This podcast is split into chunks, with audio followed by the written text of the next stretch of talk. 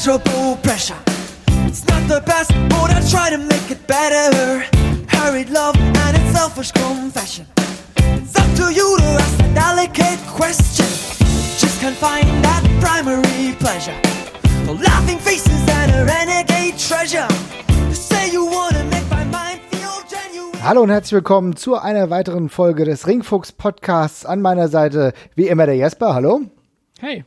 Und diesmal darf ich einen ganz besonderen Gast begrüßen und zwar, man kennt ihn unter anderem vom Eintracht Podcast und von 93, der einzigartige Basti. Hi. Gute. So, zum ersten Mal hier im Ringfuchs Podcast dabei, auch als langjähriger Wrestling-Fan. Jetzt wird's aber langsam mal Zeit, oder? Ja, ich freue mich sehr. Ja, wir freuen uns. Wrestling-Fans da draußen. Ja, wir freuen uns auch. Thema heute ist Red Bull. Ja, jetzt denken die einen oder anderen, ja, was hat das denn mit Wrestling zu tun? Tja, das ist eine rein fiktive Diskussion. Sehr schön, so fängt man interessante Gesprächsrunden an. Und zwar geht es darum, ich habe mir letztens mal Gedanken gemacht und äh, Red Bull ist ja ein Konzern, der sehr viele Randsportarten bespielt und da habe ich gedacht, wie wäre es denn, wenn Red Bull irgendwann mal was mit dem Wrestling zu tun hätte? Das ist jetzt die Idee, die Grundidee. Und ich würde sagen, wir hören mal rein bei einer Stimme, die sich ein bisschen professioneller mit Red Bull schon beschäftigt hat und dazu auch eine Meinung hat. Und die Person ist der Ben und den habe ich gefragt, was denn überhaupt die Strategie von Red Bull im Grundsätzlichen im Sportbereich ist. Yo, moin Marvin.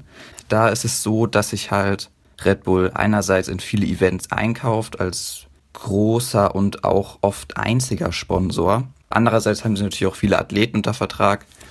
Große Beispiele sind natürlich, die, haben, die hatten übrigens auch für eine Zeit lang Mario Gomez unter Vertrag. Auch äh, was Spezielles, weil die halt auch eher in diesen Randsportarten viele Profis unter Vertrag haben. Seien es Basejumper, Fallschirmspringer und so weiter, die ganze Extremsportsparte. Und Red Bull ist auch eigentlich nur noch, die haben die Getränkeherstellung komplett ausgegliedert und kümmern sich sozusagen nur noch in ihrem Konzern Marketing halt ums Marketing in ihrem Konzern, was eben auch sehr speziell ist. Was wollen sie mit dem Engagement erreichen? Da ist es so, dass sie vor allem mit diesem Extremsportmarketing die junge Zielgruppe erreichen wollen, weil es halt in erster Linie auch um dieses Energy Drink Ding geht, was ja auch vor allem bei der jungen Zielgruppe beliebt ist und wollen halt so ein bisschen, was ja auch passiert ist, so ein bisschen sich als junge, hippe, coole Marke dar darzustellen. Das versuchen sie halt durch diese, gerade auch durch diese Randsportarten, die ja auch so ein bisschen, ja, in manchen Kreisen so ein bisschen alternativ rüberkommen. Ja, also sie wollen halt einfach ihre Marke so gut vermarkten wie möglich und halt auch ein gewisses Image halt aufbauen, was ja auch durchaus gelungen ist. Also wenn man über Energy Drinks redet, ist ja wie zum Beispiel kann man das habe ich auch gelesen mit also mit Taschentüchern vergleichen. Da kommt einem ja auch sofort die Marke Tempo ins ins Bild und so ist halt bei Energy Drinks ja auch so, dass äh, Red Bull direkt mit diesem Energy Drink Begriff in Verbindung gebracht wird und damit haben sie eigentlich alles erreicht, um halt ihre Marke so gut wie möglich zu vermarkten und ja, durch diese Extremsportarten wird halt genau dieses Publikum angesprochen. So, jetzt gehen wir mal davon aus, was er gesagt hat. Wir wissen jetzt, und das wussten wir wahrscheinlich zum Teil auch schon vorher, aber das Konzept von Red Bull ist ja im Grunde, sich mit Randsportarten irgendwo selbst ein cooles Image zu erarbeiten. Jetzt würde ich mal sagen, Wrestling ist ja für mich auch noch eine Randsportart, wenn man das als Sportart deklarieren will. Darüber kann man natürlich trefflich streiten, aber es ist zumindest auch so eine gewisse Trendsportart. Was meint ihr denn? Wäre das überhaupt eine logische Konsequenz oder greife ich hier eigentlich ins Unrealistische? Das ist eine gute Frage. Also ich glaube vor allem, was man nicht ganz unterschätzen darf bei den ganzen Extremsportarten, die Red Bull ja sehr gerne sponsert, also jetzt von Motocross bis hin zu irgendwelchen Flugshows und was weiß ich nicht alles. Ich glaube tatsächlich, dass die Bereiche es eigentlich sogar sehr schwer hatten, Werbung zu finden, teilweise, kann ich mir vorstellen. Also ich glaube auf jeden Fall nicht, dass da früher das riesige Geld saß. Also das ist auch nochmal ein sehr kurzer Weg, glaube ich, für die gewesen, da quasi reinzukommen. Was die Zielgruppe angeht, würde ich aber zustimmen. Hast du durchaus Ähnlichkeiten. Ich fand es auch ganz interessant, was er angesprochen hat, mit dem, dass man irgendwann diese Event Sektion quasi komplett ausgegliedert hat.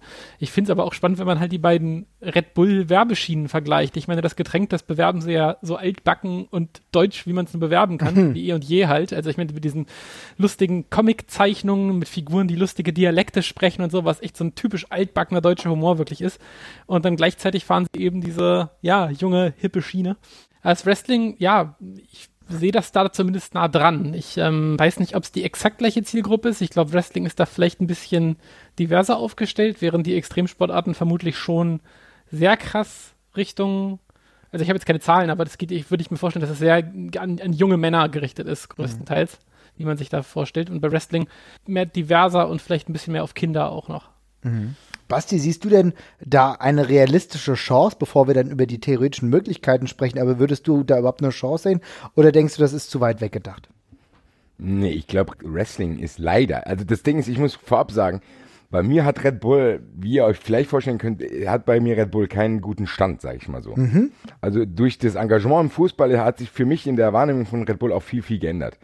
Weil dadurch, dass sie im Fußball sich engagiert haben, hat man auch immer mehr über das Unternehmen und die Vorgehensweise des Unternehmens erfahren. Und das sorgt automatisch dafür, dass wenn man sich Herrn Mateschitz genauer anschaut oder die Protagonisten jetzt, die im Fußball, Herrn Minzlaff, die da tätig sind, das ist für mich nicht mehr so sympathisch. Ich hatte das am Anfang aus Salzburg, hatte man das so ein bisschen aus der Ferne mal mitgesehen, dass quasi die Fanproteste gegen Red Bull waren, habe ich mich aber nicht so mit beschäftigt. Jetzt hier in Leipzig und ihr Auftreten, ihr aggressives Auftreten in der Öffentlichkeit in Deutschland, hat meine Wahrnehmung von Red Bull auf jeden Fall geändert. Das wird aber wahrscheinlich nicht die äh, Meinung der Gesamtgesellschaft sein. Also ich glaube, Red Bull hat immer noch ein hippes Image, so wie ihr das gesagt habt. Zumindest in diesen äh, Randsportarten. Und da würde es wahrscheinlich sogar echt gut passen, weil du mit Wrestling ein Produkt hast, was du komplett nach deinen Vorstellungen gestalten kannst. Und das ist ja für Red Bull eigentlich perfekt, weil die wollen das ja auch mit Sportarten machen, wo die nicht unbedingt komplett die Kontrolle drüber haben. Beim Wrestling könnten die von A bis Z alles durchchoreografieren, genau nach ihren Vorstellungen. Ja, das ist ein sehr guter Ansatz, den du da bringst, denn im Vergleich zu Fußball, gut, dass du es nochmal angesprochen hast, da sehen wir gewisse Dinge natürlich sehr, sehr kritisch. Warum? Weil wir eher aus einer traditionalistischen Sichtweise blicken. Beim Wrestling ist ganz klar, auch sei es WWE und so weiter und so fort. Da geht's natürlich um Marketing, da geht's um Verkäufe und das ist offen, das ist klar und es ist nicht mit diesem Deckmantel der Tradition, ja. Das ist auch kein Wettkampf, sondern das würde ich genau. als Entertainment ansehen. Das heißt, ich würde eine Wrestling-Promotion, die Red, wo Red Bull dahinter steht, würde ich erstmal nicht ablehnen. Natürlich würde ich die vielleicht ablehnen, wenn die es genauso im Fußball machen und die kaufen alle Wrestler auf und machen nur Scheiße mit denen und mhm. ich finde es dann blöd, dass die dann nicht mehr bei der WWE oder bei anderen äh, Promotions sind. Aber grundsätzlich gesehen könnte ich mir vorstellen, dass Red Bull, weil Red Bull, das muss man ihnen auch lassen, äh, die würden, die holen an den richtigen, die holen die sich die Leute an die richtigen Stellen und auch ja. die richtigen Leute. Mhm. Das heißt, ich würde mir bei denen vorstellen, dass wenn die eine eigene Promotion gründen, das ist so das erste Szenario, was ich im Kopf hätte, weil Red Bull immer so eigentlich über alles die Kontrolle haben will. Ja. Da kann ich mir vorstellen, dass die sich die richtigen Leute holen und wir werden es bestimmt später noch ausführlicher besprechen, aber mal vorab, äh, ich glaube, die könnten der WWE auch momentan echt ein Konkurrenzprodukt sein, weil die A, die finanziellen Ressourcen haben und weil der größte Player in dem Business, sag ich mal, momentan meiner Meinung nach so ein bisschen schwächelt. Das heißt, wenn jetzt so ein frischer, potenter Player dazukommen würde, wäre eine gute Zeit, glaube ich, gerade, ehrlich gesagt. Ja. Man darf ja auch nicht vergessen, dass jetzt die WWE ja selber der Traditionalistenmörder quasi im Wrestling ist. Also mhm. ich meine, die ehemaligen Strukturen, die wir im Wrestling hatten, mit den ja, Territorien, die wir und sowas hatten, da trägt die WWE einen großen Anteil dran, dass sie das kaputt gemacht hat. Also da ist die WWE ja schon äh, ihrerseits ein kleiner Vorläufer von. Ja. Also ich kann mich da nur anschließen. Ich bin von dem Konzern tatsächlich auch kein Freund. Ich, beim Fußball ging es mir lange Zeit äh, genau wie euch. Inzwischen ist es mir tatsächlich egal, weil ich den Zug da völlig als völlig abgefahren sehe. Ich wohne ja auch in Leipzig und darum bin ich ja vielleicht auch mal ein bisschen näher dran, was so die öffentliche Wahrnehmung von dem Konzern vielleicht angeht. Und hier ist es tatsächlich interessant, weil die haben sich hier noch mal ein bisschen anders etabliert, als es irgendwie sonst so ist. Es ist hier weder hip noch irgendwie dieser Getränkehersteller, sondern die sind jetzt einfach da. Und irgendwie haben sie es auch tatsächlich geschafft, sich über diesen Verein ins Stadtbild halt irgendwie einzuschleichen überall. Also aus dem Nichts sind halt in der Innenstadt Filfenfred Bull Shops. Das Logo sieht man, wenn in seiner abgewandelten Form halt sehr, sehr oft. Auf dem Stadion oben ist es ja auch drauf und alles. Also da hat man irgendwie auch nochmal so einen anderen Weg dran geschlagen, der mehr so ein bisschen Richtung Familie und so ähm, dem Alltagswesen entspricht. Und das ist vielleicht auch nochmal interessant, wenn, ans, wenn man ans Wrestling denkt. Weil wie ich schon meinte, die Zielgruppe ist ziemlich divers. Ist vielleicht auch nicht der schlechteste Aufhänger, um nochmal andere Zielgruppen vielleicht anzusprechen, die man davor noch gar nicht so auf dem Schirm hatte. Ne? Ja, und gerade was du eben gesagt hast, diese familiengerechte Ausrichtung, das ist natürlich auch was, was irgendwie dem Wrestling noch zuträglich ist. Es kommt natürlich dann darauf an, wie du dein Produkt ausgestaltest, ob du es halt eher familiengerecht wie beispielsweise die WWE machst oder ob mhm. du ein bisschen edgier bist. Ne? Das, darüber müsste man theoretisch sprechen. Eine Frage, die ich noch vorschalte, wie seht ihr das denn? Würdet ihr euch theoretisch vorstellen können, dass sie in eine bestehende Promotion einsteigen, wie das zum Beispiel von anderen Konzernen war oder beziehungsweise TNA beziehungsweise Impact? Oder könntet ihr euch eher vorstellen, dass wenn eine eigene Liga gegründet würde? Also ich äh, fand das sehr, sehr richtig, was der Basti da gesagt hat. Also die Erfahrung zeigt, Red Bull macht so viel neu, wie es halt irgendwie geht. Ich glaube, wenn Red Bull die Möglichkeit gehabt hätte, einen eigenen Verein zu gründen, dann hätten sie sich auch nicht hier Mark Kleberg oder was das aus war in Sachsen mhm. ausgesucht haben, da ihren Verein zu gründen, sondern hätten es komplett selber gemacht. Da war es eben die Regularien des DFB, dass man sich da irgendwie eine Lizenz krallen musste für eine, für eine Lizenzmannschaft. Generell würde ich jetzt aber sagen, also die einzig interessante Wrestling-Marke, die es gerade weltweit im, zumindest im europäischen, amerikanischen Bereich, also den für Red Bull relevanten Markt gibt, ist die WWE. Die wird man nicht kriegen, weil zu teuer und weil sie es nicht wollen werden. Und dazu vermutlich auch einfach schon zu sehr WWE ist, um noch irgendwas Red Bulliges draus zu machen. Und bei den anderen Promotions sehe ich jetzt tatsächlich nicht so den Mehrwert, den zu übernehmen. Also da gibt es jetzt keine einzige, wo ich sage, da sind jetzt tolle Strukturen da, die könnte man übernehmen oder so. Ich glaube, der Punkt, wo die Promotions Nummer zwei, Nummer drei und Nummer vier weltweit sind, oder zumindest in dem regionalen Markt, den ich gerade angesprochen habe, auf den kommt man relativ schnell selbst, wenn man sich die, hm. wenn man sich eigene Leute holt. Basti, was meinst du? Ich denke auch, also maximal hätte ich mir vorstellen können, dass sie TNA übernehmen, aber auch nur, um dann da alles neu zu machen. Also mhm. Und im Endeffekt, warum sollten die es dann machen? TNA hat ja jetzt auch nichts mehr, wo du sagst, okay, da kann man drauf aufbauen, sondern wenn die TNA zum Beispiel kaufen, dann würden die auch dort alles neu machen. Ja. Also die würden mit Sicherheit nicht Jeff Jarrett nochmal anrufen und sagen, hier Digga, hast du aufgehört zu saufen? Äh, hast du Bock, äh, hast du Bock nochmal zu starten? Also die würden sich jemand anders holen. Ja. Ich glaube, die würden eine eigene Promotion gründen. Und dann würden die sich wahrscheinlich jemanden aus Hollywood holen, ehrlich gesagt. Mhm. Die würden wahrscheinlich auf die Schiene gehen, wie ihr es gesagt habt.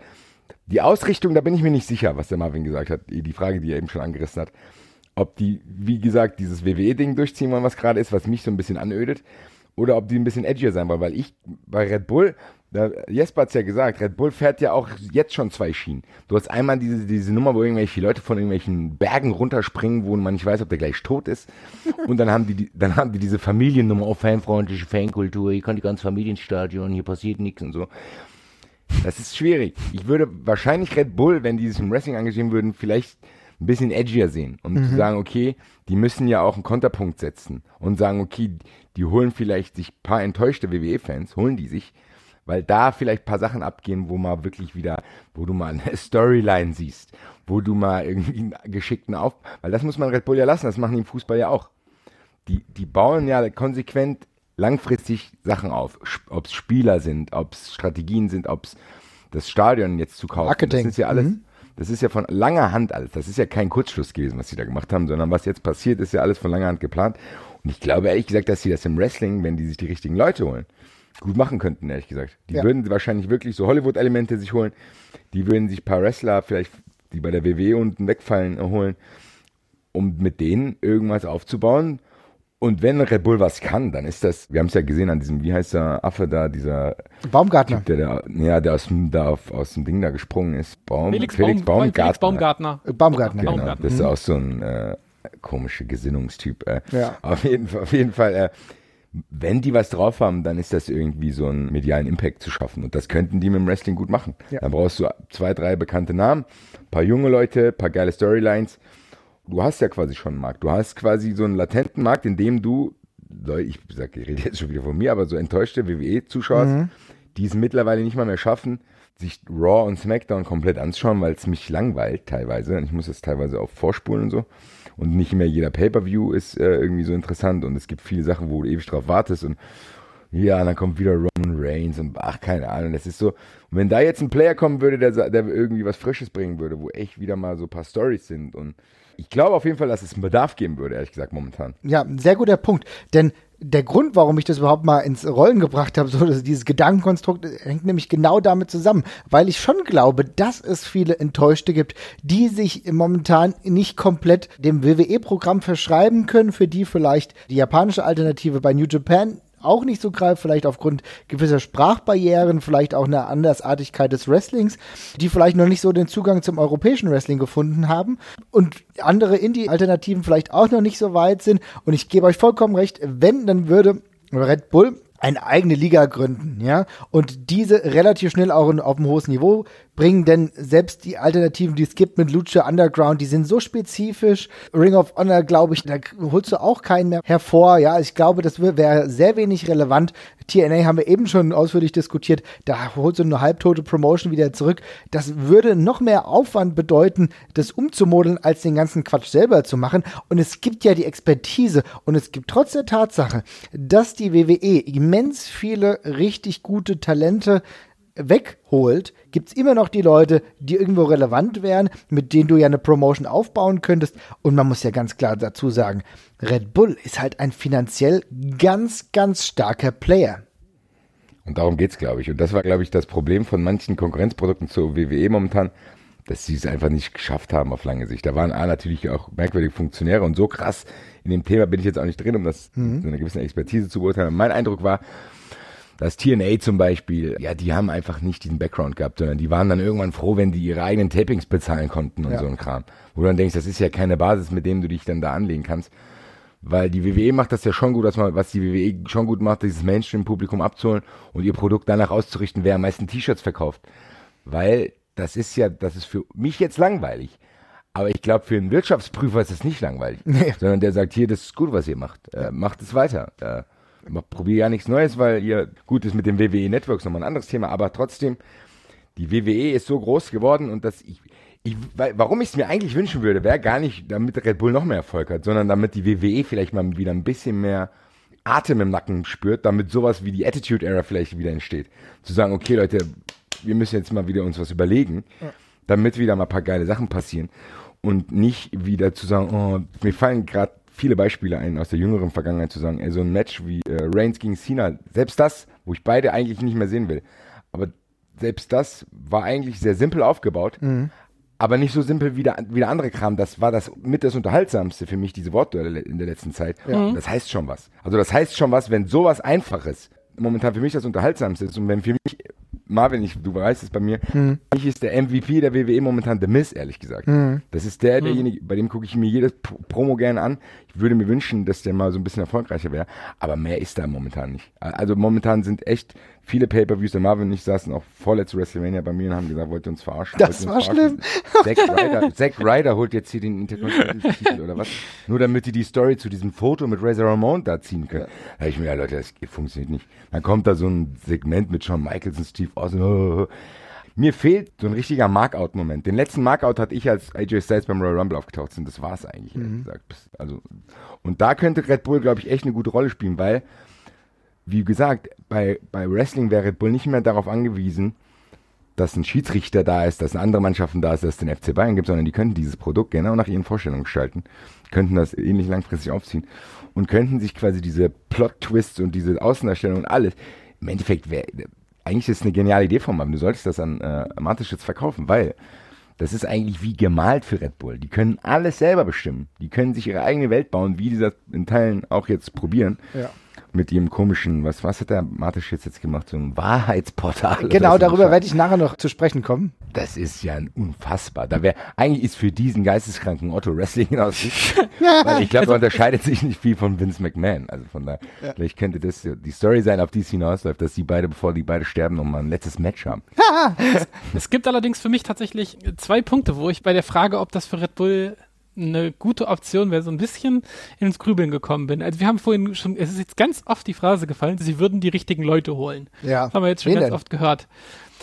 Das ist die erste Sache, äh, die erste, genau, das ist genau das, was ich meine. Und damit beziehe ich mich nicht mehr auf die Wrestler, weil ich glaube tatsächlich, mhm. die Anzahl der Leute, die wissen, wie man eine geile, große Wrestling-Show produziert, die ist relativ klein. Also, ich meine, es war halt immer nur die, die WWE, die das gemacht hat und früher ja. halt nochmal die WCW, in, aber das ist jetzt eben auch schon eine ganze Weile her, ja. Also, ich glaube, es gibt nicht so wahnsinnig viele Leute, die von der Production her mal mitgemacht haben, wie man so eine Show im Jahr 2017 halt macht. Das heißt, man müsste diese Leute abwerben, also auf dem Papier zumindest, was mit unbegrenzten finanziellen Möglichkeiten bei vielen Leuten vermutlich trotzdem gehen wird, aber es wird halt trotzdem ein ganz schöner Krampf, weil das ist halt, äh, ich glaube, diese Leute wachsen halt nicht an Bäumen tatsächlich. Und die zweite Sache ist, dass ich nach wie vor immer noch nicht sicher bin, ob es die beste Möglichkeit ist, einen WWE-Klon zu bauen, wenn man das machen möchte, ob Geld da hilft, weil ich habe immer noch, bin irgendwie immer noch der Überzeugung, dass das nächste große Wrestling-Ding, was wirklich erfolgreich wird, anders erfolgreich als die WWE, aber erfolgreich wird, irgendeine Grassroot-Geschichte sein wird, die aus einem alternativen Sektor kommt und dann Mainstream wird. Okay. Ja, aber das, das meinte ich ja, das meinte ich ja mit, äh, dass Red Bull das vielleicht edgy macht. Ich glaube nicht, Mit dass, dem Edgy, ja. Dass Red Bull sagt, okay, ähm, wir machen jetzt die WWE nochmal, weil das wird nicht funktionieren, weil da, dafür gibt's die WWE ja. Also die WWE ist ja da und die bedient das ja. Ich glaube, Red Bull müsste halt tatsächlich in diese Schiene gehen, Extremsport, um zusammen. Du müsstest was Extremes machen. Dann müsste irgendwas passieren, wo, ja, wo du mit offenem Mund stehst und denkst, boah, krass, da sind echt krasse Sachen. Und du wahrscheinlich auch ein älteres Publikum abholst. Ich will noch mal ganz kurz zum ersten Punkt, äh, den du angesprochen hast, kommen, Jesper. Ähm, das ist wirklich ein Problem. Denn überleg mal, welche der Personen jetzt noch frei sind, die sich aber nicht irgendwie in der letzten Zeit die Finger verbrannt haben. Also ich meine, selbst wenn wir über Eric Bischoff sprechen, der damals in der WCW über eine gewisse Zeit sehr vieles richtig gemacht hat, hat in seiner Wirkung bei TNA unglaublich viel falsch gemacht. Ja, also nur mal als Beispiel. Und ich kann mir nicht vorstellen, dass er in einem gestiegenen Alter jetzt noch großartig Interesse hätte, da was zu machen. Vince Russo beispielsweise glaube ich auch nicht. Also das heißt, die, die mal groß waren, die werden wahrscheinlich nicht mehr dauerhaft. da, da muss ich ganz kurz was einwerfen, das ist jetzt peinlich für mich, aber ich habe den Fehler gemacht, mir das Hörbuch von Vince Russo zu holen. Ich weiß nicht, was mit dem passiert ist, aber der scheint ja, der scheint ja so in den Jesus-Topf gefallen zu sein. Der ist ja nicht Ja. mehr ganz sauber, der Typ. Ja, bei Vince Also- Russo hat er halt irgendwo mal die falsche Abzeugung genommen. Der hat tatsächlich, äh, also der war ja früher nicht schon gar nicht ganz dicht, aber der hat jetzt irgendwie zu Jesus gefunden und dieses Buch, ich habe gedacht, geil, der erzählt jetzt ein paar geile Sachen von früher, was das abgelaufen ist. Hm. Der sagt in jedem zweiten Kapitel, ihr müsst euren Leuten verzeihen, ihr müsst den anderen Menschen verzeihen, Gott ist bei uns. Und ich gedacht habe, Alter, das würde für Red Bull leider auch ausfallen. Der Typ ist leider nicht mehr der, der mal war. Aber ich glaube schon, ehrlich gesagt, ich glaube, da muss ich euch ein bisschen widersprechen. Ja, ich glaube okay. schon, das muss ja nicht mal einer aus dem Wrestling sein. Ich glaube schon, dass du mit zwei, drei Wrestlern, die bei der WWE waren oder die lange im Business sind, plus zwei, drei Leuten, die du vielleicht aus, aus dem Entertainment-Bereich Hollywood oder so holst, dass die Gruppe gar nicht so groß sein muss, um so ein geiles Produkt zu schaffen. Weil das trotzdem für mich, da klar muss man es können, aber das ist trotzdem kein Rocket Science. Du könntest dir trotzdem für jeden einen Experten holen. Einer, der ein bisschen Spannung kreiert, einer, der sich Storylines ausdenkt. Von mir aus kann das auch einer sein, der vorher bei Lost oder so sich Sachen ausgedacht hat. Und dann hast du ein paar Wrestler, die dann sagen, okay, wie kann man die Stories im Ring transportieren? Ich glaube schon, dass du dir da ein Team zusammenstellen kannst.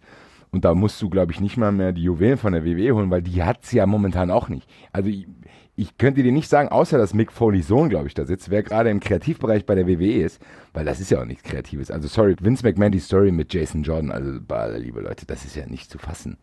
Also die würde ich aktuell nicht abwerben wollen, die sich da die kreativen Sachen. Ja, ja, also ich glaube, was das angeht, was, was, was so Schreiber und, und, und das wrestlende Personal angeht, also gerade bei den Wrestlern, da mache ich mir keine Sorgen. Da ist derzeit noch so viel nicht unter WWE-Vertrag, aus dem man immer noch ein, zumindest eine gute, ich meine, ich weiß ja nicht, von welcher Häufigkeit wir jetzt reden, was die Veranstalten da machen. Jetzt gehen wir mal davon aus, dass es eine wöchentliche Fernsehshow Genau. ist oder so, ja. Also dafür kriegst du das Personal auf jeden Fall zusammen. Was halt für mich interessant ist, ist so Produktion, Ja. Kameraarbeit und dergleichen, weil wir haben jetzt echt extrem viele andere Wrestling-Promotions gehabt, die das alle irgendwie versucht haben durchzuziehen. Bei keiner sah das jemals wirklich gut aus. Die Lucha Underground? bisschen- Lucha das wollte Underground? ich, ah, ich wollte, muss mir, jetzt, genau das wollte ich sagen. Lucha Underground ist die ersten, wo es nach was aussieht und da sieht es in Ordnung aus, weil sie was völlig anderes gemacht haben Ja. einfach und, kam, und halt ein Kamerakonzept genommen haben, was für große Hallen ungeeignet ist in meinen Augen und sich eben mehr am traditionellen Fernsehen auch ein Stück weit orientiert. Aber eben auch, glaube ich, begrenzt ist von der Haltbarkeit, wie oft man, wie oft und wie lange man das machen kann. Also ich halte es für cool, was sie, was sie sich da ausgedacht haben, aber ich halte es auch nicht für den geilen Next Step, wo ich sage, so will ich Wrestling ab jetzt produziert sehen. Da habe ich schon andere Sachen eher gesehen, wo ich denke, das könnte so die Richtung sein.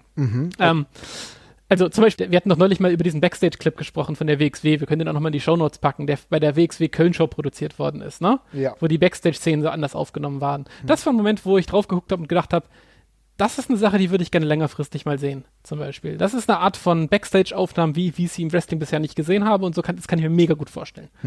Und aber dieses Lucha Underground Kamera-Work im Ring ist cool, ist anders, aber ich glaube nicht der nächste Schritt. Aber genau, das ist halt so die, die Produktion. Ich, wie, man kann diese Leute auch ausbilden, das ist, dessen bin ich mir bewusst, aber ich glaube, wie gesagt, es ist nicht so leicht, sie zu bekommen. Und was ich tatsächlich auch nicht weiß, ist, wie loyal die Leute sind, die bei der WWE arbeiten. Also ich glaube, viele hätten am Anfang auch so ein bisschen vielleicht Hemmung zu wechseln. Ich glaube fast nicht. Also ich kann es mir fast Aber ehrlich nicht vorstellen. gesagt nicht nach dem WCW. Also es war ja früher auch nicht so. Da ist ja dann plötzlich jeder Auto darüber. Und Ja. ich glaube, Wrestlern, wenn du Wrestlern viel Geld zahlst, die äh, sind da sehr empfänglich, glaube ich. Ich glaube Weil bei auch, der WWE ist es ja auch so, dass eigentlich nur die Top-Draws sind ja gut bezahlt. Der Rest ist ja teilweise für das, was sie arbeiten, echt nicht so gut bezahlt. Also ich glaube, wenn du jetzt bei Dolph Ziggler zum Beispiel anrufen würdest, der würde, glaube ich, nicht Nein sagen. Als nur als Beispiel, genau. Also bei ja, dann hättest du mal, hättest schon mal einen, aus dem du mit Sicherheit mehr rausholen könntest als die WWE. Und das gab's ja immer.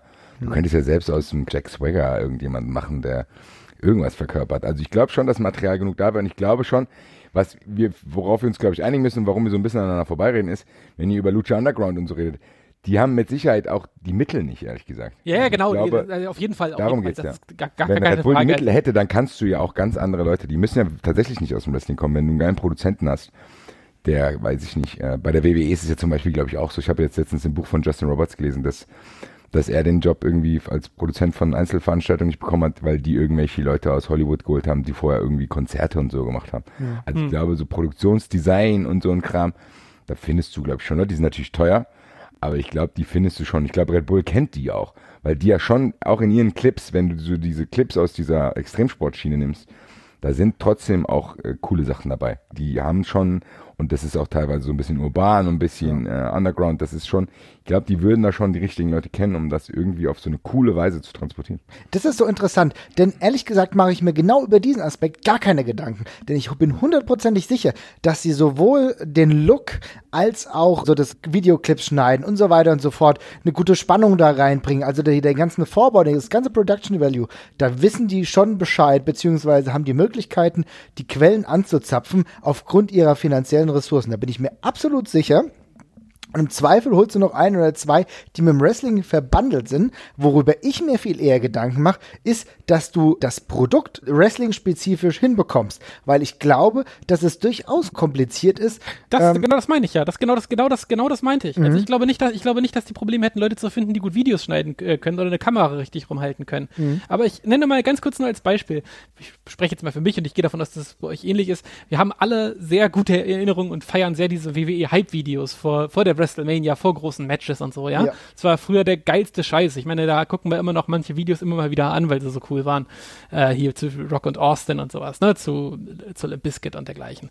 Alles großartigen Kram. Ich kann mich noch gut erinnern, als Dave Sahadi, der diese Videos produziert hat, damals aus der WWE gegangen ist. Diese Videos waren vier Jahre lang oder drei Jahre lang scheiße. Und das, obwohl sie andauernd Leute aus Hollywood geholt haben und gesagt haben, mach, das mal. Aber die haben irgendwie alle, du musst Wrestling, glaube ich, ein Stück weit lernen und du musst dich, du musst das verstehen, wie das, wie das wirkt halt.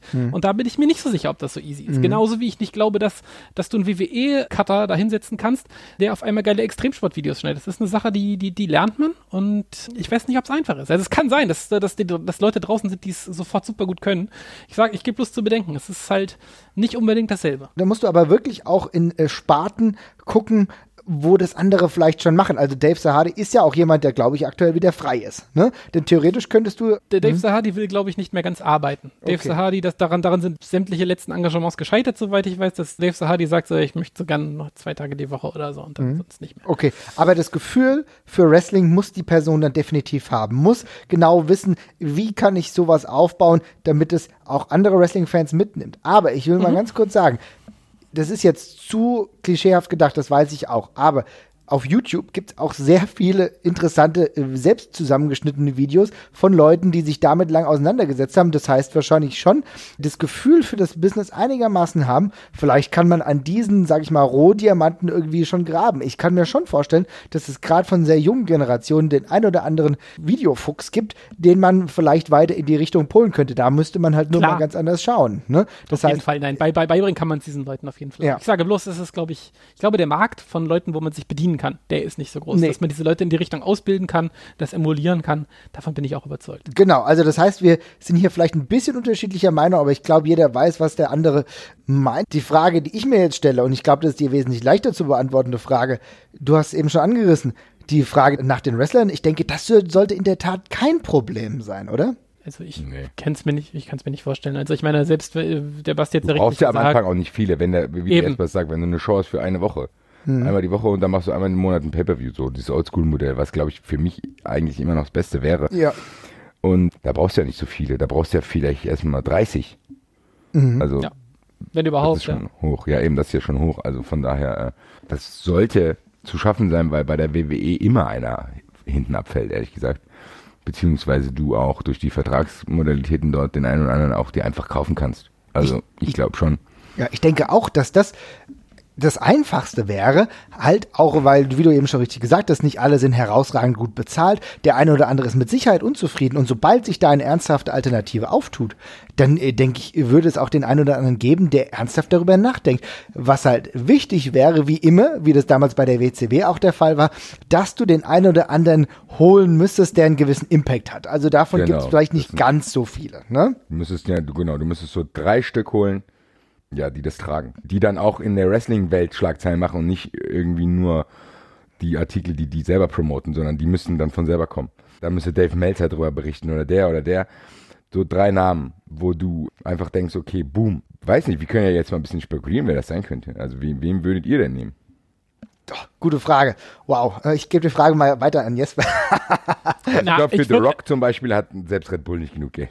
Das glaube ich, ja. Ich glaube, ich ich glaube, bei den Leuten, da versägst du auch an der falschen Stelle, weil denen ist das Geld irgendwann auch ein Stück weit egal. Und Ja. äh, ich glaube, für die wiegt die Loyalität aufgrund der Familienverhältnisse dann auch nochmal extrem viel. Mhm. Aber ich könnte mir halt, äh, also was ich mir sehr gut Wir vorstellen können ja einen könnte, Fantasy ist, Draft. Wir machen jetzt einen Fantasy Draft. Wenigstens die, die ersten zehn Wrestler, jeder sagt im Abwechselnd immer ein. Wer ist, Also dein First Pick, Jasper? ich würde sagen, Will Osprey äh, holt man gleich dazu. Weil Mhm. junge Hüpfer braucht es für das Produkt auf jeden Fall. Also ja, Will Osprey. Das ist auch noch relativ leicht zu haben. Aus den Kontrakten, die er hat, wirst du ihn noch einigermaßen rauskaufen können. Ne? Gut, jetzt bin ich wohl dran. Oh, jetzt muss ich aber schon einsteigen mit einer Nummer. Ne? Schwierig, schwierig. Ich, wir brauchen irgendeinen Big Man. Ja. Was irgendwas. Du brauchst irgendwas Großes. Irgendjemanden Großes, der äh, auch eine Erscheinung ist. Big Show wird nicht kommen, glaube ich. Der will eh nicht mehr machen. Meinst du, Brock Lesnar kriegst du mit genug Geld? Das wäre eine interessante Frage.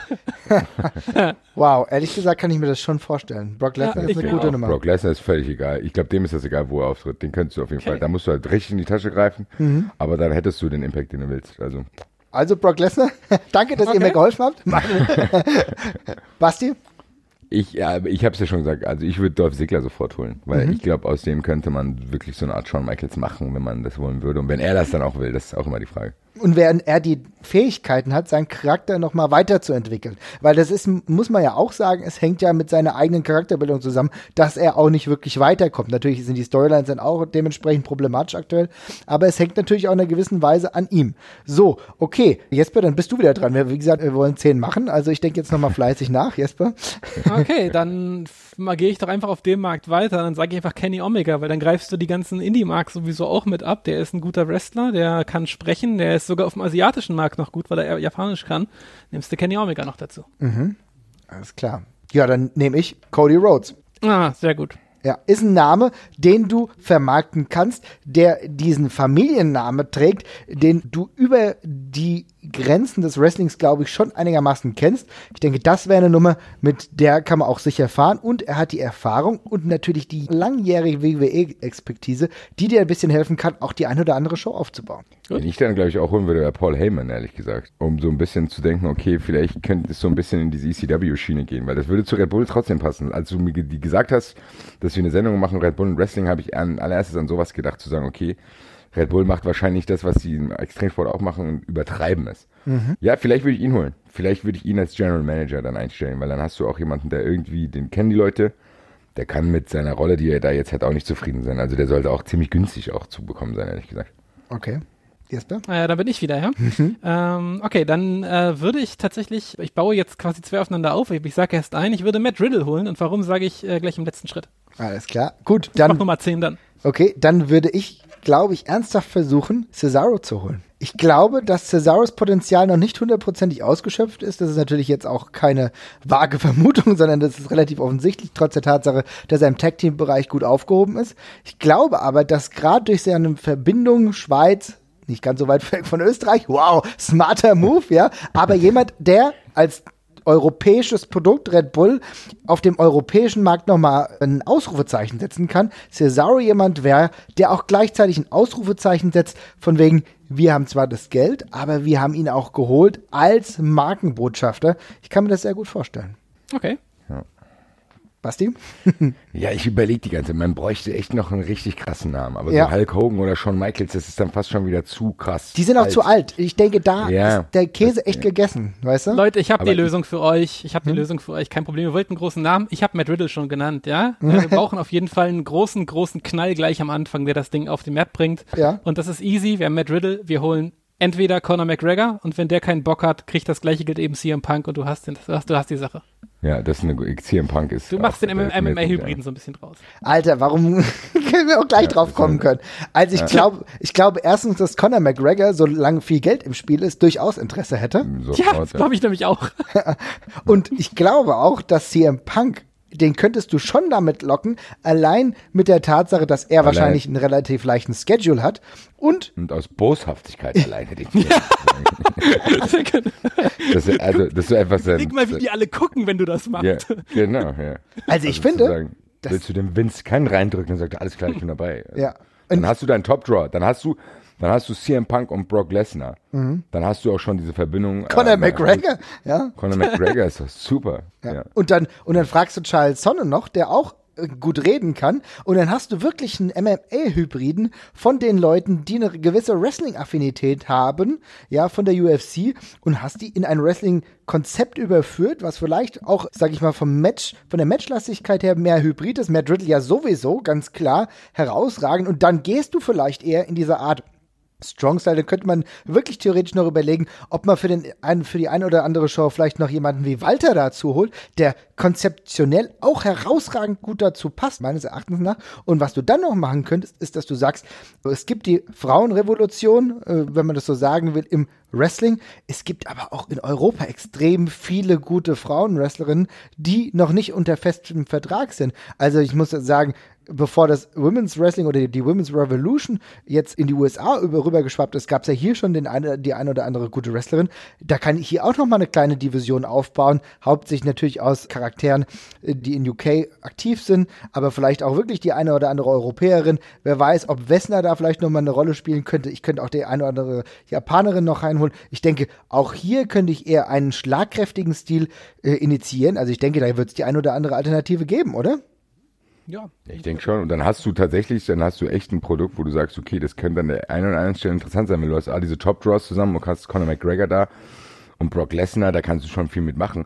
Und wenn du dann, ich weiß nicht, ich würde dann wahrscheinlich noch probieren, das, da musst du wahrscheinlich auch nur noch ein halbes Jahr oder ein Jahr warten, bis Nakamura und Styles in der WWE auch unzufrieden werden, weil die einfach nicht eingesetzt werden, richtig. Und die verbaseln das wahrscheinlich auch, dass die beiden niemals aufeinandertreffen würden bei irgendeiner WrestleMania. Oder wenn, dann im Opener. Und dann hast du die beiden Unzufriedenen, die holst du dann auch noch, weil dann hast du eigentlich alles abgedeckt, was du brauchst. Du hast ein paar Show-Sachen, du hast ein paar geile Wrestler, du hast ein paar Indies, du hast eigentlich die UFC-Leute hast du drin. Und wenn du es dann richtig anstellst, kannst du echt was Cooles daraus machen. Ja. Weil du hast, du hast viele Möglichkeiten, weil du kannst ja theoretisch gesehen, könntest du ja auch, wenn du wirklich ein paar MMA-Fighter auch drin hast, die so halb-halb sind, die kannst du ja dann auch bei irgendeiner Riesenveranstaltung dann irgendwann mal wirklich dann kämpfen lassen. Also nicht Show, sondern zu sagen, okay, wir machen so ein Ding wie, was war das, äh, Bart, Bart Gun gegen Butterbean oder was war Ja, das? das ist halt so Mixed Martial Arts. Du meinst jetzt das ist Brawl for All, meinst du jetzt, ne? Genau. Du meinst halt, dass du halt eine reale Mixed Martial Arts Show machst, so wie Inoki das mit äh, Inoki Bombardier so ein paar, paar Mal. Oder, oder die WXW halt mit den Ambition-Turnieren und so, ja. Genau, ja. Also das wäre Ja, eine auch. Idee. Mhm. Klar. Und Dann hast du so. Will Osprey kann zum Schluss die Corkscrew-Senden aus der Stratosphäre springen. Das ist doch auch alles gut. Ja, ja, natürlich. Aber da, Felix Baumgartner durch den Tisch von 800 Metern. ja, also ich finde, es gibt immer die Möglichkeiten und zumindest, ich weiß nicht, wie die Vertragssituation bei Brock Lesnar ist, aber das war ja jetzt die größte Variable, die wir hatten, wo wir uns vielleicht irgendwie unsicher waren, aber selbst das ist im Rahmen des Möglichen. Und hier merkst du, dass du schon einigermaßen schnell ein ganz eigenes Konzept entwickeln kannst, was auch für mich eine andere Gruppe an Leuten theoretisch ansprechen könnte. Eine erwachsenere Gruppe von äh, Wrestling-Fans, die vielleicht durch das aktuelle WWE-Produkt sich nicht so zu Hause fühlen. Ne? Ja. Also ich merke, hier gibt es auf jeden Fall die Ideen. Wir waren uns jetzt beim äh, Aspekt nicht hundertprozentig sicher. Ich glaube, beim Wrestlerischen, da sehen wir ganz klar die Möglichkeiten. Und es ist ja in der zweiten Reihe immer noch die Möglichkeit gegeben, dann Leute wie Jeff Cobb noch dazu zu holen, die momentan indie-mäßig unterwegs sind, Keith Lee und so weiter und so fort. Auch den ein oder anderen europäischen Wrestler, der noch dazu stoßen kann, um diesen Kader zu erweitern das ist für wöchentliche bzw. monatliche Shows ja gar kein Drama.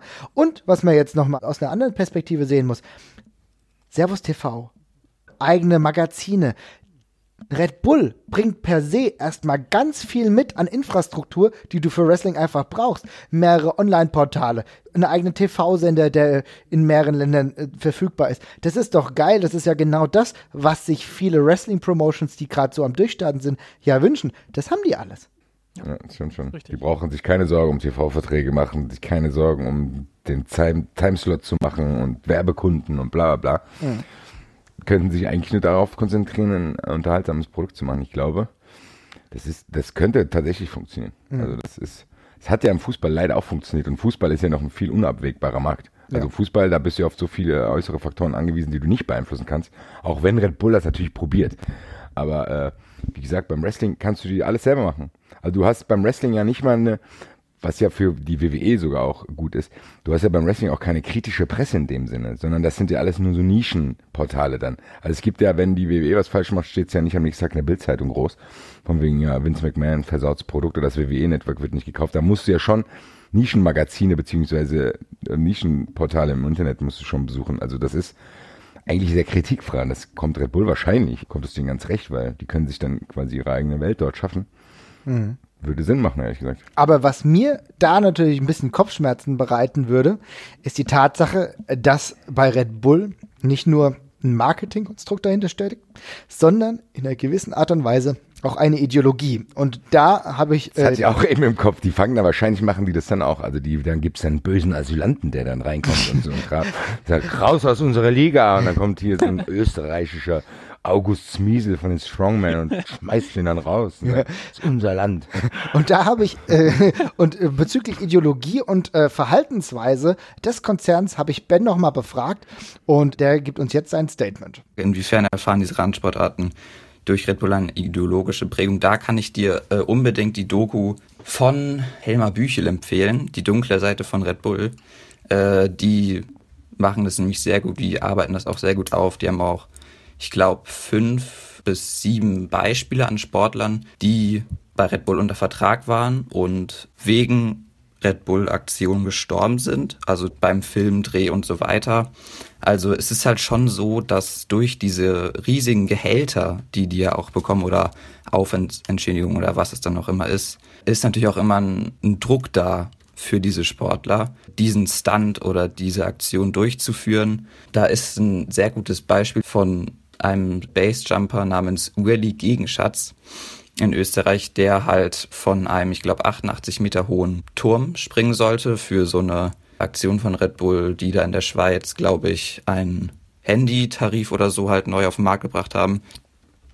Und der Turm war halt eigentlich zu niedrig, aber es ist, und dann, dann ist er halt trotzdem gesprungen, obwohl die Windverhältnisse halt auch, ich sag mal so, alles andere als optimal waren. Er ist halt trotzdem gesprungen und dann eben auch verstorben, weil eben der Abstand zum Boden zu gering war.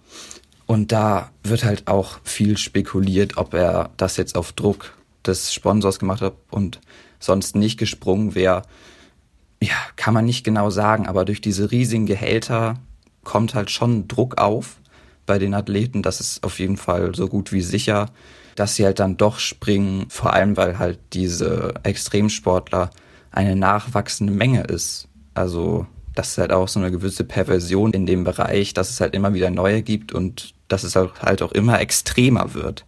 Die andere Frage, macht sich da überhaupt etwas bemerkbar?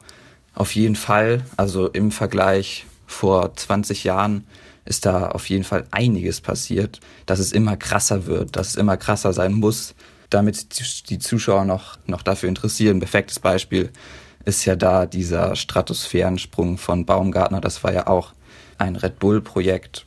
Ja, da ist halt auch in dieser Doku, die ich eben schon, an, schon angesprochen habe, da wird auch einiges davon aufgearbeitet.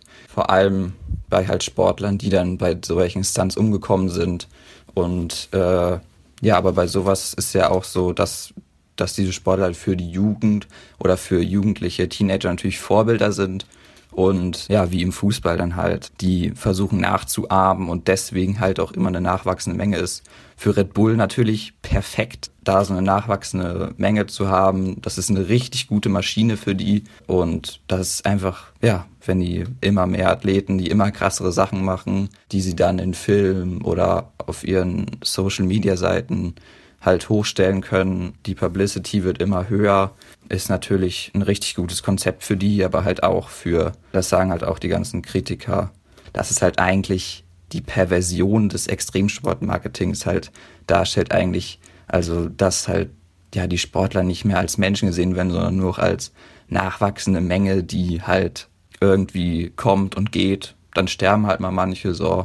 Ist jetzt halt auch nicht so schlimm für die eigentlich.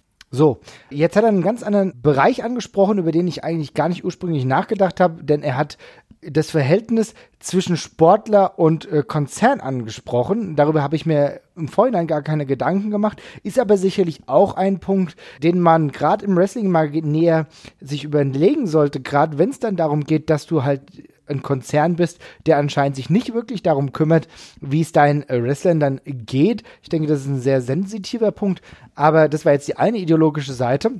Habt ihr dazu noch einen Ansatz oder wollen wir andere ideologische Standpunkte beleuchten? Ich glaube, ehrlich gesagt, bei dem Ansatz äh, wird es dem Wrestling gar nicht so auffallen, weil ich glaube, die aktuellen werden auch nicht allzu gut behandelt. Also, ich glaube auch, der Unterschied ist, ist, nicht so wahnsinnig riesig. Ja, eben. Also ich wollte im Endeffekt äh, würden die es wahrscheinlich genauso machen, wie es jetzt eh schon gang und gäbe ist. Also die Wrestler werden ja teilweise auch schon äh, überbeansprucht, sag ich mal. Und äh, klar werden da so für die Öffentlichkeit paar äh, Sachen äh, geändert, hier Drogentests und bla bla bla. Aber ich glaube, der Druck, auch der psychische Druck, was ich glaube ich in der WWE oft unter, unterschätzt wird, ich habe das jetzt in ein paar Büchern gelesen, ist dieser Backstage-Bereich, wo Leute gemobbt werden, fertig gemacht werden, wo es paar äh, Leute gibt, die da irgendwie schlechte Stimmung verbreiten. Ich glaube, dass da auch immer so eine Angst herrscht. Und ich glaube, dass das ehrlich gesagt passt das gut zu Red Bull, glaube ich. Vielleicht. Äh, das Klima der Angst? Das Klima der Angst bei Red Bull, also das ist eben Wrestling schon so. Also die würden da, glaube ich, nicht groß auffallen. Ja. ja. ja, und das war ja jetzt nur die eine Komponente. Etwas anderes, was mir in Bezug dessen auch irgendwie ganz große Kopfschmerzen bereiten würde, ist die Tatsache, dass man gewisse Dinge ja auch nicht ausblenden kann, was noch alles an dem Red Bull-Konzern dranhängt. Denn also für mich ist es so, du kannst Wrestling ja nie ganz separat sehen. Das ist immer noch gesellschaftlich eingebunden. Und wenn wir uns überlegen, wo Geld von der WWE schon hinging oder von Vince McMahon persönlich oder wer zum Beispiel im erweiterten Kabinett von äh, Präsident Trump momentan sitzt, da sitzt jemand, der heißt McMahon, ja. Aber hm aus einer anderen Art und Weise wäre das genauso für mich extrem schwierig, denn Red Bull-Konzern ist auch nicht ohne, denn wenn wir überlegen, Mateschitz, der jetzt äh, sein eigenes Medienimperium noch weiter ausbauen will mit seiner Redaktion, der Cuvades Veritas Redaktion, die eine Seite gegründet hat, die heißt Addendum wo es darum geht, der Wahrheitsfindung zu dienen und äh, Zitat, er will sich auflehnen gegen das herrschende linke Meinungsdiktat, dann weiß ich halt auch schon, wie der Hase läuft. Was war das erste Thema von Addendum? Asyl und Terror. Jawohl. Ja, es war Asyl und Terror. Genau das ist der Punkt. Das heißt, ich weiß natürlich, in welche Richtung dieser ganze Konzern sich prägt. Denn wer hängt an diesem Kopf des Konzerns? Das ist Mathe-Shits. Du kannst natürlich mit gewissen äh, Redakteuren, beziehungsweise beim Wrestling werden das gewisse Athleten und so weiter und so fort, eine andere Prägung erreichen, aber der Kopf stinkt meistens halt von oben. Der Fisch, ja, das war das Schöne. Was habe ich gesagt? Der Kopf. der Kopf stinkt von oben. Achso, warte mal, dann, dann sag ich. nein, nein, das lassen wir drin. der, der, Kopf stinkt von oben. So okay. okay. Ja. ja, aber auch da, auch da haben wir es ja eigentlich wie jetzt äh, bei der, äh, beim Personalklima. Auch da würden die sich nicht groß von der WWE unterscheiden unterscheiden, hast du dich schon eingeleitet. Ja. ja. Aber ja, das sind auch immer Sachen, die äh, ich auch im Hinterkopf habe, auch wenn wir über Fußball und alles sprechen. Das ist schon Ja, ich auch. Ich hatte, das, ich, hatte das, ich hatte das auch überhaupt nicht auf dem Schirm die ganze Zeit. Mir ist das jetzt zum ersten Mal überhaupt untergekommen, äh, als, ich glaube, das war im letzten Oktober oder so oder, oder September, als diese Diskussion noch kam, wie ein Servus TV der dann in ihre, in ihre Talkshows einlädt. Ja. Wo dann die Leute außer, ja, dieser war es die identitäre Bewegung? Genau, Oder- die identitäre Bewegung mit Sellner und so sa- weiter und so fort. Ja, in, in, in der Sendung zum, zur Radikalisierung von muslimischen Jugendlichen saß der, das weiß ich noch. Äh, danke für den Input. Ähm, wo, wo man sich, wo man halt beginnt, das, sich damit zu beschäftigen, weil ich habe Servus TV davor gar nicht richtig wahrgenommen. Also ich habe das irgendwo wohl in meiner, in meiner Fernsehliste, aber nie geguckt, ja. Wenn man halt sowas liest und dann kam halt später noch dieses Nachrichtenportal Zwinker mit dazu, dann, ähm, wie du schon sagst, dann kann man sich so ein bisschen, kann man so ein bisschen die weißen Stellen im Kopf ausmalen, was da vielleicht noch so passiert.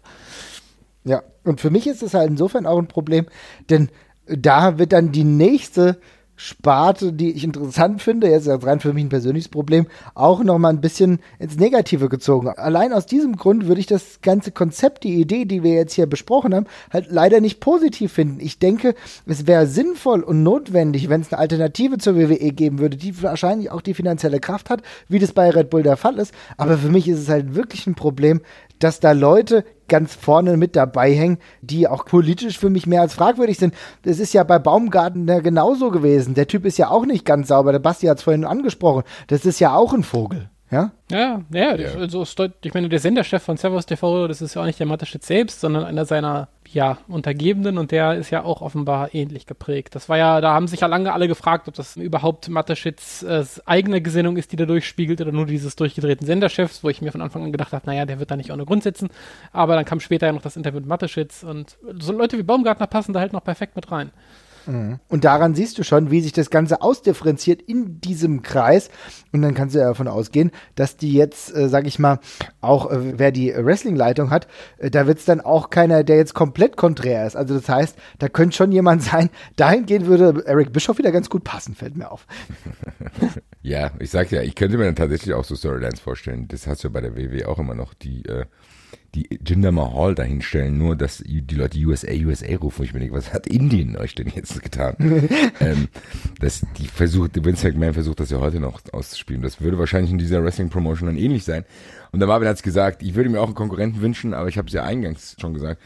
Red Bull hat für mich, dadurch, dass man sich durch den Fußball mit ihnen intensiver beschäftigen musste, kein gutes Image mehr, ehrlich gesagt. Red Bull ist für mich eigentlich, ein- ich würde gerne, dass das komplett verschwindet, ehrlich gesagt. Und deswegen würde ich es mir auch nicht wünschen, dass sie ins Wrestling-Business einsteigen, aber die Grundidee, die du damit hattest, die würde ich auch befürworten. Dass irgendjemand Unverbrauchtes mit viel, viel, viel Geld in der Hinterhand der WWE so ein bisschen Beine macht, weil ich glaube, am Ende des Tages würde es eigentlich nur dafür sorgen, dass die WWE wieder interessanter wird und alleine dafür äh, würde sich das schon lohnen. Aber Red Bull an sich, jetzt um so ein bisschen so eine, einen Abschluss darunter zu kriegen, ich würde es nicht befürworten, wenn die das machen, aus den Gründen, die du jetzt am Ende noch genannt hast, weil Red Bull für mich nichts Positives mehr ausstrahlt, in keinem Bereich, ehrlich gesagt. Red Bull hatte teilweise schon so ein Image, wo man sagt, wie der Jesper es gesagt hat, die haben Leuten Geld gegeben, die eigentlich keins hatten. Also so, die sind auch ziemlich früh ins Eishockey zum Beispiel eingegangen. Ja, Bei stimmt. den Kassel, bei den Kassel Huskies zum Beispiel. Und da hast du so das Gefühl gehabt, da ist eine Firma, die ist, äh, die war damals ja auch noch so ein bisschen mysteriös und dann war das verboten und es war alles ganz aufregend und was da alles drin ist, da gab es irgendwelche Urban Legends. und alle, Leute ja. haben sich, äh, alle Leute haben sich eingebildet, wer weiß, was da drin ist und ob alle Leute haben gedacht, das hilft und bla bla. Aber umso größer, umso größer das wurde, umso merkwürdiger wurde das. Und wie ich schon drei- dreimal jetzt gesagt habe, dadurch, dass es in den Fußball gedrungen ist und wie Red Bull Leipzig zum Beispiel vorgegangen ist und wie Mateschitz auch vorgeht in anderen Bereichen, die mit Sport gar nichts zu tun haben, das lässt für mich nur den Schluss zu, ich will Red Bull in meinem Leben nicht begegnen, in dem Sinne, dass ich will, dass die irgendeinen gesellschaftlichen Einfluss haben. Und den, den sie jetzt schon haben, der ist mir eigentlich schon zu groß, ehrlich gesagt. Ja. Und das ist halt. Auch ja. für mich aktiv ein Grund, weniger Fußball zu gucken tatsächlich oder äh, kein Geld mehr in den Fußball zu stecken.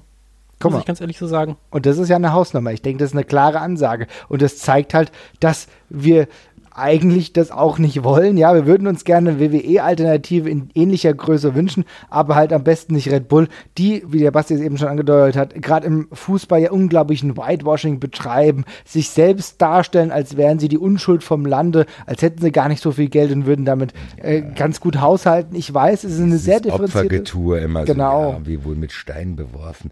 Das ist, wenn ich an Red Bull denke, muss ich auch immer wieder an Rangnick denken. Das ist zwangsweise mittlerweile. Und der Typ ist ja auch geistkrank. Ja. Der, der, der sich hinstellt und das passt ja auch zu Mateschitz und das passt zu, selbst zu Donald Trump und diesem ganzen neuen Rechtspopulismus, der scheinbar über die ganze Welt schwappt irgendwie, was echt ekelhaft ist. Wenn der erzählt ist, meine Lieblingsgeschichte von Rangnick ist dieses, Nächsten Tag steht in der Zeitung, Rangnick Interview, ja, wir wurden von Hooligans im Hotel schon angegriffen und bepöbelt. Und am eine Woche später stellt sich in so einem Nebensatz raus, dass es waren zwei 60-Jährige, die im selben Hotel geschlafen haben, die einfach nur scheiß Red Bull in den Frühstücksraum gebrüllt haben. Hooligans, 60-Jährige. Ja, aber, aber das ist ja, es muss jetzt mal ein Ende haben. äh, Bla, bla, bla, bla. Und bei Red Bull gibt es so viele offene Dinge. Es gibt auch noch diese Doping-Nummer, dieser Herr Pansold, der bei denen als Arzt arbeitet, der erwiesenermaßen Ende der 90er, Anfang der Nullerjahre mit Doping, der auch verurteilt wurde dafür. Und auch, glaube ich, seine Strafe so abgesessen hat. Der arbeitet immer noch dort. Klar, man darf, man muss auch jedem eine zweite Chance geben. Uli Hoeneß, bla, egal. Auf jeden Fall. Auf jeden Fall, das ist alles so, das hat alles einen Geschmack. Das ist alles, wo du denkst, na, wer weiß. Und ich merke, ich erwische mich ja selber dabei, dass es bei mir dann teilweise auch Blüten annimmt, die wahrscheinlich dann auch Schwachsinn sind. Wenn ich dann zum Beispiel denke, der Timo Werner ist überbelastet und wer weiß, was sie mit dem machen, ehrlich gesagt. Wer weiß, was diese Red Bull, der, der Kollege jetzt hier, der, wo du die Einspieler eingespielt hast, hat ja gesagt, dass sie im Extremsportbereich Genau. das auch so ausreizen und den Menschen ignorieren. Und wahrscheinlich hat der Timo Werner wirklich nur irgendeine Krankheit, die werden die schnell rausfinden, aber das ist, sorgt zumindest bei mir dafür, dass ich den Gedanken gar nicht mehr so absurd finde, zu denken, okay, wer weiß, was die ihren Fußballern geben, um diesen Leistungsdruck und diesen ständiges Gerenne auszuhalten. Weil das wurde, das gibt's ja auch, das wurde in Italien ja auch jahrelang gemacht, das kam dann auch erst später raus. Wer weiß, was die alles da machen. Das Ding ist nicht, dass ich sage, dass sie es machen, das Problem bei mir ist, dass ich ihnen das zutrauen würde. Und das ist das, was äh, für mich einfach so denkt, Red Bull ist bei mir eigentlich schon an gewissen Stellen einfach unten durch. Und ich will mich dem gar nicht mehr ausgesetzt. Wenn der Jesper sagt, und ich probiere mich auch dem, wenn Red Bull spielt, ich, ich habe von Red Bull, glaube ich, noch kein einziges Spiel, außer Eintracht-Spiel natürlich, äh, über 90 Minuten gesehen. Weil ich mich dem entziehen will. Ja, weil man, ich man einfach darf, man glaube, darf ja aber gar nicht vergessen, aber, aber man darf ja nicht vergessen, die ganze Liga zieht da ja mit, ne? Also eigentlich, es ist halt immer, wir versuchen es immer erber im Kleinen noch den Fußball zu retten, aber eigentlich, das ganze System ist halt durchsetzt. Aber ich muss mal ganz kurz nochmal fragen, der Pansold, den du gerade angesprochen hast, ist es, also ich kenne den Namen, ist es Stasi Pansold? Ja, das ist dieser, genau, dieser Arzt, der da Staatsdoping mitbetrieben hat oder was. Und der arbeitet bei Red Bull. Genau. Oh, krass, okay. Weil der war ja, also ich meine, der hat ja wirklich eine krass lange Liste gehabt von, von Dopingfällen. Der hat ja auch in diesem Zentrum damals gearbeitet mit Amphetaminen und anabole Steroiden und allem drum und dran. Er ist hier in der DDR halt wirklich eine geächtete Figur. Äh, krass, okay. Alle Achtung. Und Stasi-Mitglied, nicht vergessen. Ähm, aber schön. Ja, schön, dass er wieder einen Beruf gefunden hat. Ah, nein, ich lese es dir. Du hast recht. Red Bull Leistungszentrum in Thalgau. Das ist nicht zu fassen. Also ich meine, ganz ehrlich, Leute, das, in welcher Welt leben wir denn hier, ja? Mit Maria Riesch, Sebastian Vettel, Lindsay Vonn. Ja. Ja, und so, und, und das ist halt genau der Punkt. Das heißt, und jetzt will ich wieder ganz kurz die Brücke schlagen, denn wenn wir genau wissen, dass ein Konzern so viel Dreck am Stecken hat, ja, und das heißt, natürlich jetzt mit Pansold, aber genauso auch, was Ben vorhin richtigerweise und gut, dass es angesprochen hat, mit den ganzen Todesfällen wo sich anscheinend nicht wirklich drum gekümmert wurde, mit äh, Risiken, die bewusst eingegangen wurden. Das heißt nicht, dass die irgendwelche anderen Ligen besser sind, aber es muss doch der Anspruch und auch die Hoffnung von uns sein, dass es einen Konzern gibt, wenn wir wirklich so sagen, okay, es muss mal ein Konzern her, jetzt mal rein äh, theoretisch gedacht, aber dann doch nicht wirklich nicht so eine, oder? Also ich denke, das kann nicht der Ansatz sein und es würde nur dazu führen, dass eine weitere Leidenschaft von vielen Fans dadurch korrumpiert würde. Eine Ich Leidenschaft glaube, es wäre ihnen egal. Ich glaube, es wäre ihnen egal. Wahrscheinlich wäre es ihnen egal und das ist genau der Punkt. Der großen Masse ist es ja auch egal, was mit Fußball, mit, mit Red Bull Leipzig oder Rasenball Leipzig passiert. Das ist ja auch einer großen Masse egal. Aber ich habe immer noch das Gefühl, dass da ein Stoppschild gesetzt werden müsste. Sollte denn die Frage wirklich mal äh, ins Praktische umgesetzt werden? Ich kann mir das eigentlich nicht wirklich vorstellen. War ja nur ein Hirngespinst von mir. Aber trotzdem, das sollte so der Punkt sein, wo wir sagen, okay, Red Bull mit Wrestling, auch wenn es eine interessante Idee ist, weil sie ein potenter Geldgeber sind, auch wenn es eine interessante Idee ist, weil sie hundertprozentig die Ressourcen haben, auch von personeller Hinsicht, auch weil es eine interessante Idee ist, weil sie in Sachen Marketing natürlich optimal fürs Wrestling-Business wären und sie genau wissen, wie man den einzelnen Kunden behandelt. Ich denke, das wär, würde wunderbar funktionieren, aber mit dem Hintergrund, dass sie halt sehr, sehr fragwürdig sind als Red Bull, als Konzern, würde ich sagen, kann man hier als Fazit sagen, Wrestling lieber nicht, oder? Muss nicht sein. Muss nicht sein, nee. Ich finde die Idee an sich gut, aber dann soll, sollte eine andere Firma machen. Das heißt aber auch, jetzt haut mir aufs Herz, wenn es es geben würde, würdet ihr reinschauen oder nicht? Ja, ich würde es mir anschauen, auf jeden Fall. Vermutlich irgendwie ja. Ich würde es mir natürlich anschauen, wenn wenn es mir dann gefällt. Das muss man ja trotzdem dann auch separieren. Es, es gibt ja auch viele kleine Beispiele. Hm. Das Buch vom Colini Su zum Beispiel, das ist ja auch in einem Verlag erschienen, der Red Bull gehört. Aber das heißt ja nicht, dass ich das Buch blöd finden muss, Wochenendrebell. Mhm. Es sind, ja, da müsste man gucken. Also das kommt immer drauf an, aber das Problem ist, glaube ich, bei mir würde so ein Hype schon verfliegen, weil ich genau die Sachen, die wir alle jetzt hier besprochen haben, im Hinterkopf hätte wahrscheinlich. Also, weil man kann ja auch sagen, Red Bull Leipzig spielt an der einen oder anderen Stelle guten Fußball, aber das ist mir egal. Das ist mir egal. Ich setze mich nicht dahin und blende das aus, wie das zustande kommt, sondern ich lehne es ab. Vielleicht würde es beim Wrestling dann genauso sein. Weil ich als Fußballfan, und ich glaube, das hat Red Bull auch ein bisschen unterschätzt, aber ich glaube auch, dass ich nicht der Einzige bin, ehrlich gesagt. Ich glaube, Red Bull hatte echt ein Image, was frisch war, wo alle so, der hatte diesen Aufsteiger-Mythos zum wegen von hier, bla bla, mit den Dosen zum Milliardär geworden, weltweit, bla bla, blub und hin und her. Ich glaube, der hat mir diesen Fuß, das Fußballengagement hat er ehrlich gesagt unterschätzt. Ja. Weil das nicht nur positive Sachen ist und Red Bull hat auf jeden Fall einige Kratzer bekommen. Und ich glaube ehrlich gesagt nicht nur bei mir. Klar, die breite Masse interessiert es immer noch nicht, aber keine Ahnung, wo das noch hinführen soll. Ich hoffe, dass das nicht so unkritisch weitergeht, wie das gerade passiert, sondern dass so ein bisschen irgendwie probiert wird, da was zu hinterfragen. Und ich bin da eigentlich ganz zuversichtlich, weil das hat bei Leuten wie Uli Hoeneß auch geklappt. Der wollte auch uns jahrelang erzählen und rumschreien und der wusste alles und ist auf jeden los, ja, Ende, ja, ja, ja, ja, ach so. Franz Beckenbauer das gleiche, wusste, er geht nicht mal aus dem Haus raus, weil er jetzt irgendwie kann, sich nicht mehr erklären kann. Ich hoffe, das wird irgendwann mit Red Bull oder mit den handelnden Personen halt auch passieren, ehrlich gesagt.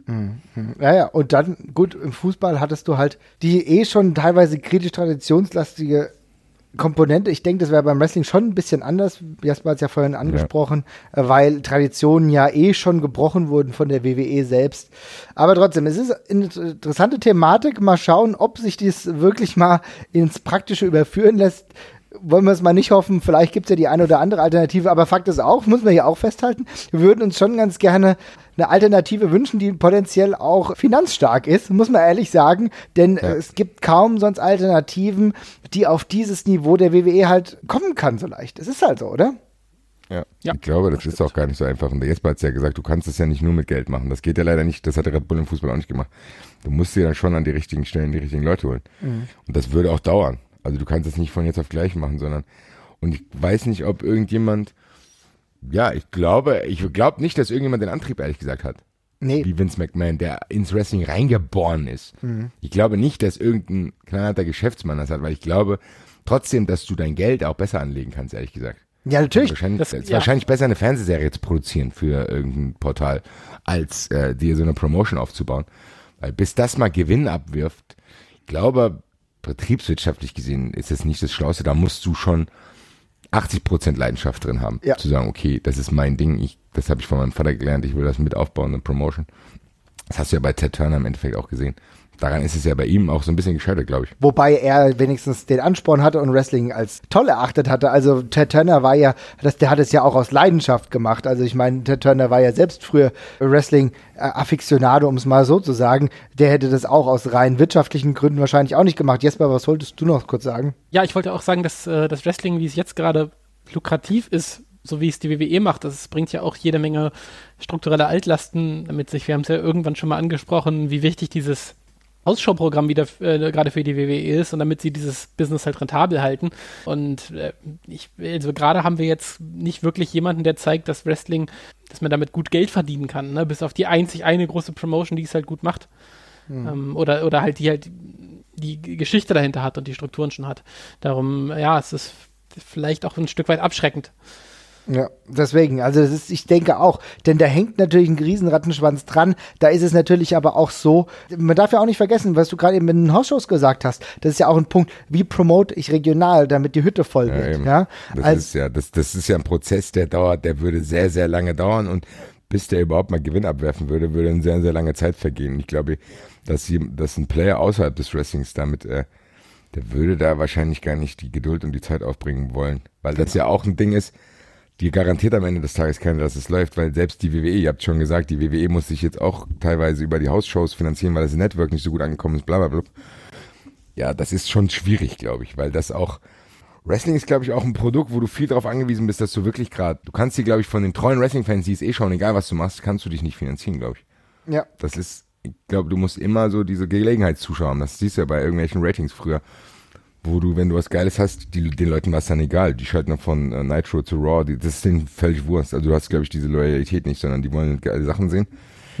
Und da musst du erstmal was liefern. Ich glaube, da musst du viel, viel, viel, viel Geld investieren und viel, viel, viel Expertise die einkaufen, um das langfristig an den Start zu bringen. Und dann darf man immer noch nicht vergessen, du hast immer noch die WWE.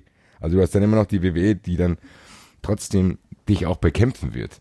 Und die wahrscheinlich dann auch äh, wissen wie, weil das ihr eigener Turf ist. Also das ist, ist eine schwierige Sache. Ich weiß nicht, ob sich da jemand rantrauen wird. Es bleibt zu hoffen, weil irgendwann muss mal was passieren, weil ich schaff's man manchmal nicht mehr, der WWE immer zu folgen, ehrlich gesagt. Und ich habe nicht mehr diese Vorfreude, wenn ich sage, oh geil, No Mercy ist. Ja. Das ist so, das gucke ich mir dann mal schnell beim Putzen an oder so. Also es läuft dann. Aber das hat nicht mehr dieses, außer WrestleMania und Royal Rumble noch. Ist bei mir kein Event, wo ich sage, geil, da setze ich mich jetzt hin, hol mir Popcorn und schaue es mir an.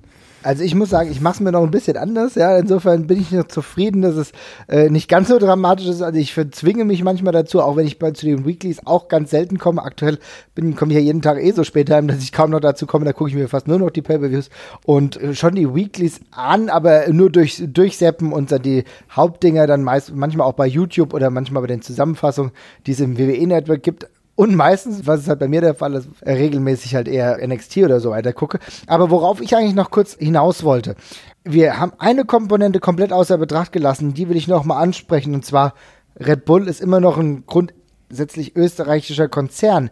Würde denn Red Bull, wenn wir jetzt diese, diese Theorie weiterführen, auch auf den österreichischen Markt zurückgreifen, denn der hatte ja gewisse traditionelle Strukturen, wie mit der CWA, die über eine gewisse Zeit schon sehr viele Zuschauer angezogen hat, wo auch aktuell Chris the Bambi Killer äh, seine Shows erfolgreich gestaltet mit regelmäßig, äh, ja, roundabout, sage ich mal, 1000, das können ein bisschen weniger sein, manchmal sind es auch mehr, äh, 1000 Zuschauern gestaltet. Das heißt, dass du ihn vielleicht ebenfalls noch als Zugpferde einbindest.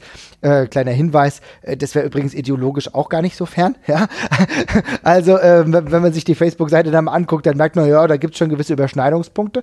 Also ich glaube, der würde der ganzen Sache gar nicht so konträr gegenüberstehen. Würdet ihr das auch sehen oder würdet ihr sagen, dass Red Bull trotz der Tatsache als grundsätzlich österreichischer Konzern auf dem amerikanischen Kontinent sich als Big Player erweisen muss? Ich glaube, Deutschland, Deutschland, England, USA sind schon die Hauptmärkte, die man da hat. Mhm. Und wo Ähm, würdest du jetzt ganz konkret dein Taping abhalten? Ist das wichtig? Also ich meine, äh, angenommen, ich habe mache ein Taping, das kann ich ja ausstrahlen, wo ich möchte. Und Mhm. äh, ob, ja, ich meine, keine Ahnung, kannst du, würde ich vermutlich am ehesten in den Start machen. Die Okay. meisten Wrestler leben da, warum nicht? Ja, okay. Ich auch. Ich würde auch in Amerika machen. In irgendeiner geilen Halle. Ja. Das ist halt nur eine Frage, die ich gestellt habe, denn das heißt ja, dass es leichter für das Talent ist, da hinzukommen, beziehungsweise ja in den USA zu reisen und gleichzeitig hast du wahrscheinlich ein Produktionsniveau, was du da auch relativ schnell erreichen kannst mit einer Halle, wie der, was die schon sagt. Okay, naja, Ja. gut. Ich würde sagen, klar. wir haben es jetzt für heute, auch wenn es natürlich eine Diskussion ist, die kann man noch weiterführen, aber äh, sich einfach mal theoretisch dafür Gedanken zu machen, das haben wir jetzt auch ganz gut geschafft, muss ich sagen. Ja? Und ja, äh, Basti, vielen Dank, dass du da warst, hat mich gefreut. Ne? Mich auch. Männer. Ja, vielen Dank. Äh, den Basti kann man hören beim Eintracht Podcast und natürlich bei 93. Hört da mal rein. Da geht's gerade bei 93 geht's auch um nicht nur Fußball, sondern auch um die Welt. Ja, und politische Themen werden dann auch manchmal besprochen. Das haben wir manchmal beim Eintracht Podcast auch. Jesper, wie, wie immer vielen Dank. Ich würde sagen, wir hören uns demnächst wieder dann mit einem anderen Thema logischerweise und schauen wir mal über was wir uns dann wieder aufregen.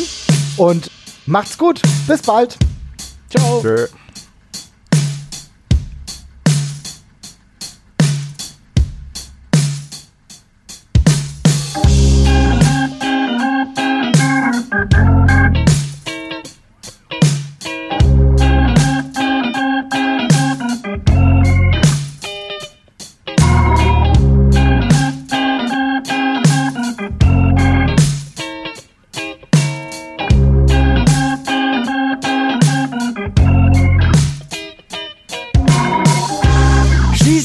Another one, she can afford it.